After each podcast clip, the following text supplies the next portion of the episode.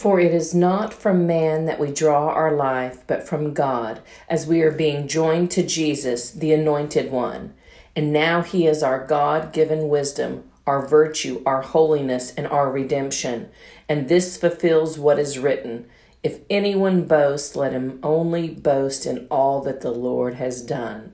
That's 1 Corinthians 130 to 31 in the Passion Translation. So if you just got a boast today, that's what you need to be boasting in.